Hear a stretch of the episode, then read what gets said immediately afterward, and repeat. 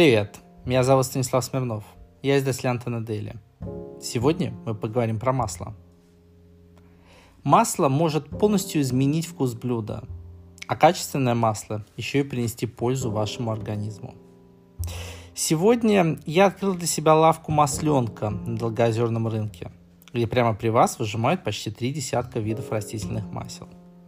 Среди редких вариантов есть из индийского тмина, чия, кешью, арбузной косточки и персика. Я взял из черного кунжута, абрикоса и очень ароматное подсолнечное. Кстати, лавки масленки также есть и на других рынках.